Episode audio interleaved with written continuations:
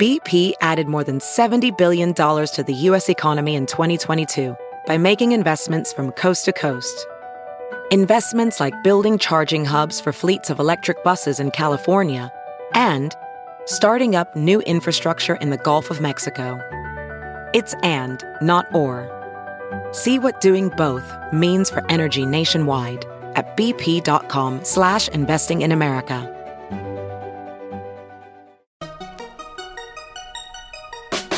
Welcome to the Techmeme Ride Home for Friday, April 27, 2018. Today, the price of Amazon Prime is going up. Apple's airport is going away. Square buys Weebly. A DNA site might have cracked the Golden State Killer case. Will T Mobile and Sprint finally tie the knot? Is Apple working on an AR VR headset? And the weekend long reads. Here's what you missed today in the world of tech. So, the shakeout from yesterday's earnings has not been super dramatic. Amazon did well, Microsoft did well, Intel did well. All those stocks opened up this morning in trading.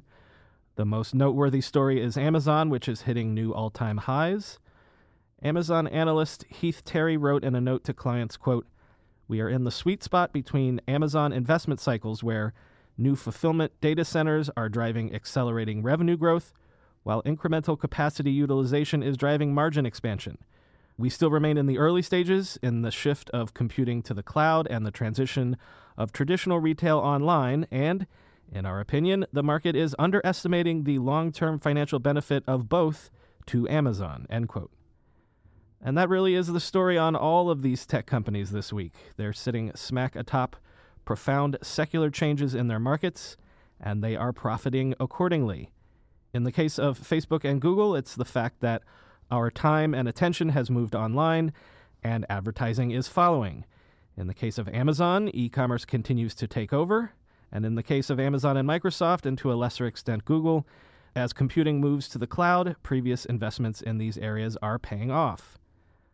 Another Amazon analyst, Justin Post, wrote to his clients, quote, Amazon's share in its key markets continues to expand, supported by strong fulfillment infrastructure and Prime lock in, while the earlier stage, higher margins business of AWS and advertising are contributing to more meaningful profit growth. End quote.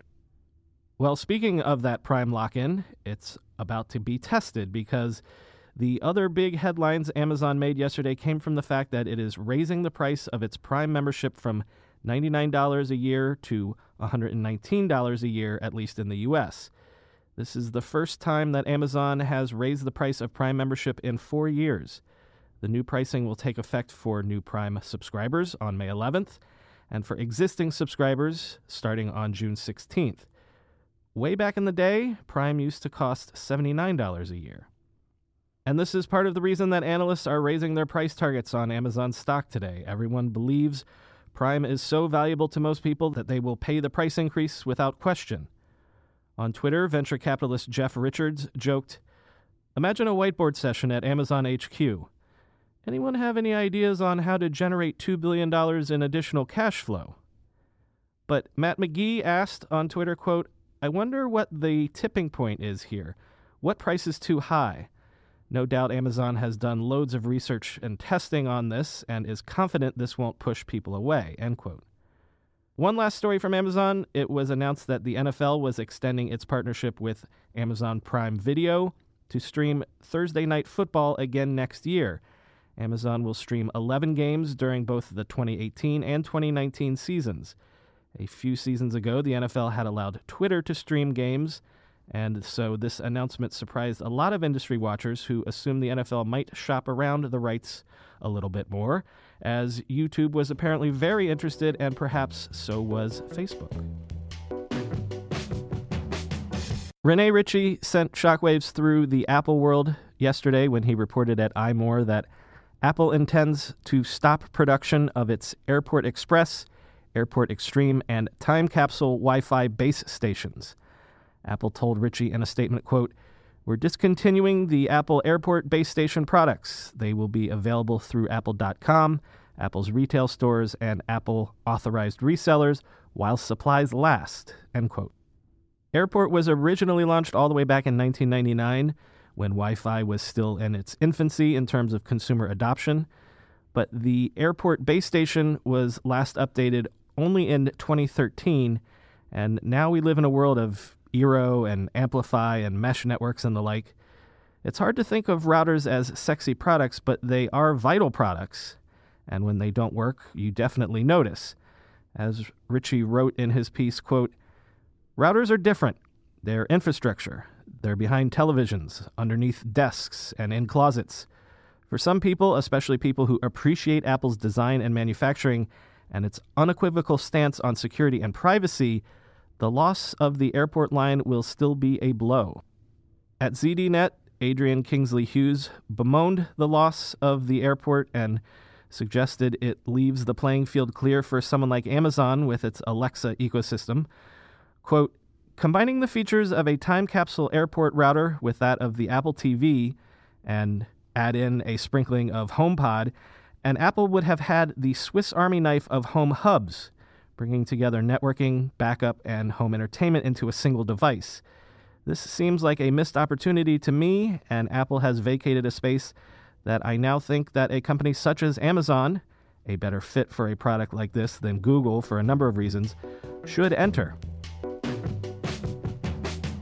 It got a little bit lost in the earnings deluge yesterday, but Square announced it was purchasing website building company Weebly for $365 million in cash and stock. Square is, of course, the payment company that is run by Twitter CEO Jack Dorsey. Yes, all of those swiping payment dongles and panels at your local coffee shop or flea market. That's Square, and Weebly is one of those easy to use website building companies like Squarespace. The obvious combo here is that Square can help all of its millions of small merchants create easy online presences. Weebly reportedly already has 625,000 paying subscribers and had raised $35.7 million in funding over the course of its life. Square CEO Dorsey said, quote, Square and Weebly share a passion for empowering and celebrating entrepreneurs. Square began its journey with in person solutions, while Weebly began its journey online. Since then, we've both been building services to bridge these channels, and we can go even further and faster together. End quote. A couple of funny tweets about this, both from Casey Newton. First, he pointed out that Square now has a product to help businesses create spaces online, so maybe the product should be renamed Squarespace. Second, he tweeted, quote, I honestly think Weebly could have won the website builder game except for one thing. It failed to spend $948 billion on podcast advertising, end quote. Which is, of course, a nod to the nearly ubiquitous advertising Squarespace does on podcasts. The podcast host pauses and blinks his eyes coquettishly at Squarespace.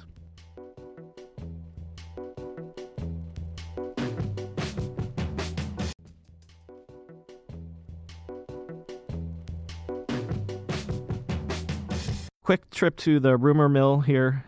Reuters is reporting that it's hearing from sources that T Mobile and Sprint have made progress in their rumored talks to do a merger, and that a completed deal might come as early as next week.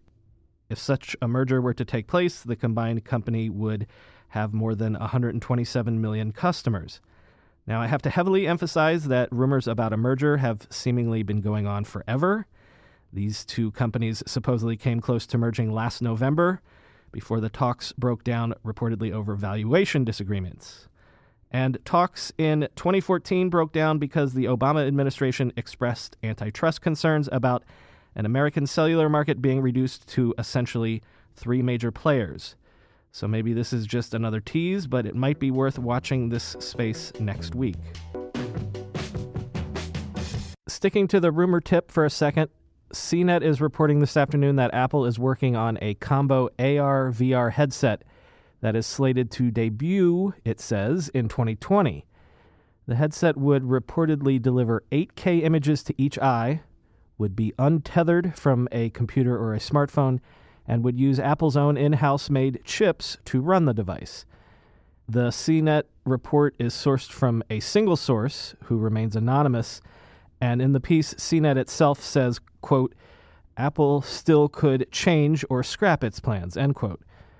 But it should be noted that Tim Cook has been effusive in his praise of augmented reality tech recently, telling The Independent in an interview in February that he thinks AR is the next big thing. Quote, I regard it as a big idea like the smartphone, Cook said in that interview. The smartphone is for everyone. We don't have to think the iPhone is about a certain demographic or country or vertical market. It's for everyone. I think AR is that big. It's huge. I get excited because of the things that could be done that could improve a lot of lives. You may have heard the news that police recently made an arrest of a suspect in the decades old unsolved Golden State Killer serial killer case. Several outlets have been reporting that a key breakthrough in the case came when police made use of an online DNA database. But they didn't use 23andMe or Ancestry.com. They turned instead to GEDmatch, which is a free open source website run by two Florida men. Police apparently matched DNA from the original crime scene with genetic data that had been uploaded to GEDmatch's database. Police then surveilled a suspect, Joseph James DeAngelo, then captured DNA off of an item DeAngelo had discarded and the former police officer, DeAngelo, was arrested Tuesday in Sacramento. This morning, one of the operators of GEDmatch emailed Ars Technica and said, quote, Although we were not approached by law enforcement or anyone else about this case or about the DNA, it has always been GEDmatch's policy to inform users that the database could be used for other uses as set forth in the site policy. While the database was created for genealogical research, it is important that GEDmatch participants understand the possible uses of their DNA, including information of relatives that have committed crimes or were victims of crimes. If you are concerned about non genealogical uses of your DNA, you should not upload your DNA to the database and or you should remove DNA that has already been uploaded. End quote. Although it seems unlikely a wanted criminal would knowingly spread their DNA around publicly, that might not matter, as Ars points out. If your relatives share their DNA with a database, you might share enough DNA with your relative that your DNA could be inferred from theirs. Representatives from both 23andMe and Ancestry.com told Ars, however, that their companies have policies in place to protect user privacy and that both have a policy to resist law enforcement inquiries unless they are compelled to cooperate by, quote, valid legal process.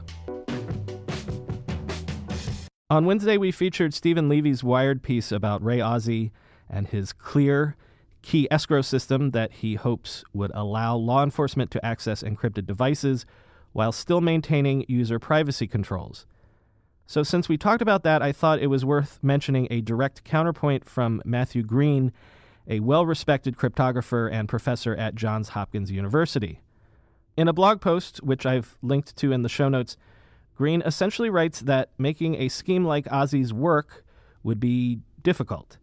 His main bone of contention revolves around the ultra secure key vault that Ozzie proposes manufacturers like Apple would have to maintain and guard. Green writes, quote, Centralized key repositories that can decrypt every phone in the world are basically a magnet for the sort of attackers you absolutely don't want to be forced to defend yourself against. Later in the piece, Green continues If ever a single hacker gains access to that vault and is able to extract at most a few gigabytes of data, around the size of an iTunes movie, then the attackers would gain unencrypted access to every device in the world. Even better, if the attackers can do this surreptitiously, you'll never even know they did it. End quote. So, in essence, Green is pointing out that it's dangerous to put all of your eggs, or in this case, keys, in one basket. As the system exists now, device manufacturers like Apple have completely taken themselves out of the securing data game and left it in each user's hands for this very reason. A company like Apple doesn't want the potential security headache that Green is describing. But also, the current state of affairs is actually more secure in the aggregate. It's a well reasoned piece, and it's not a takedown of Ozzie's ideas because Green is willing to consider such schemes but simply remains skeptical. If you're interested in this story, and actually if you want a pretty layman friendly explanation for the current state of security on smartphones. This piece is well worth a read. The title is A Few Thoughts on Ray Ozzie's Clear Proposal. Guess that means it's time for the weekend long reads suggestions. Let's start with Jeff Bezos. You know, he bought the Washington Post, but did you also know that he owns a house in D.C.? Actually, the largest house in D.C., in fact, and he spends more time in Washington than any other city outside of Seattle. The Washingtonian has a piece up profiling Bezos as he increasingly becomes a fixture in Washington society. You know, I have a penchant for tech history, so this section of the piece stuck out to me. Before he started Amazon, Bezos was working on Wall Street. He was at a quant firm called D.E. Shaw. D.E. Shaw's biggest competitor at the time was another quant hedge fund run by none other than Bernie Madoff. The piece in the Washingtonian interviews former AOL executive and thus longtime Washington area resident Ted Leonsis, who relates this interesting anecdote. Quoting, Leonsis would go on to become a sounding board for Bezos, who later relayed one of the reasons he left Wall Street. He said, I had a competitor who was kicking my ass, Leonsis remembers. The prodigious rival, Bernie Madoff. So, Bezos cracked to Leonsis no Bernie Madoff, no Amazon. The Hollywood Reporter has a fascinating piece up timed to coincide with the new season of Handmaid's Tale on Hulu. And the piece looks at the strategic position Hulu is in as the streaming wars seem to be ramping up to the main event in the next year or so. The piece claims Hulu is nearing 20 million subscribers, and Hulu's CEO, Randy Freer, got very candid about competing not just with Jeff Bezos, but with Netflix's Reed Hastings as well. We can't predict what may or may not happen, Freer says in the piece, but if and when something happens, you're going to look up and go, holy crap, Hulu has how many subscribers? The piece is full of some spectacular numbers and charts that break down the state of the market for digital streamers, so definitely check that one out. Fast Company has a piece up that pithily asks can Silicon Valley get you pregnant? By that, they mean all of the startups that are springing up around fertility, a lot of them coming from female founders. The piece says that the global fertility services market is expected to grow to $21 billion by 2020. The piece paints the picture of a market that female entrepreneurs are perhaps more clued into. The piece quotes Halle Tecco, the founder of Rock Health, a seed fund that invests in digital health startups. Quote, I've heard the same story over and over of male investors who did not really understand the problem well enough to get excited about a company. And the few women and doctors that are in the sector are spread so thin because they're overwhelmed with the amount of opportunity. End quote. Finally, Quartz has a piece up that describes the job of a so called closer. What is a closer? Let me just quote from the very first paragraph of the piece. Every morning, I wake up to the same routine. I log into the Tinder account of a 45 year old man from Texas, a client. I flirt with every woman in his queue for 10 minutes, sending their photos and locations to a central database of potential opportunities.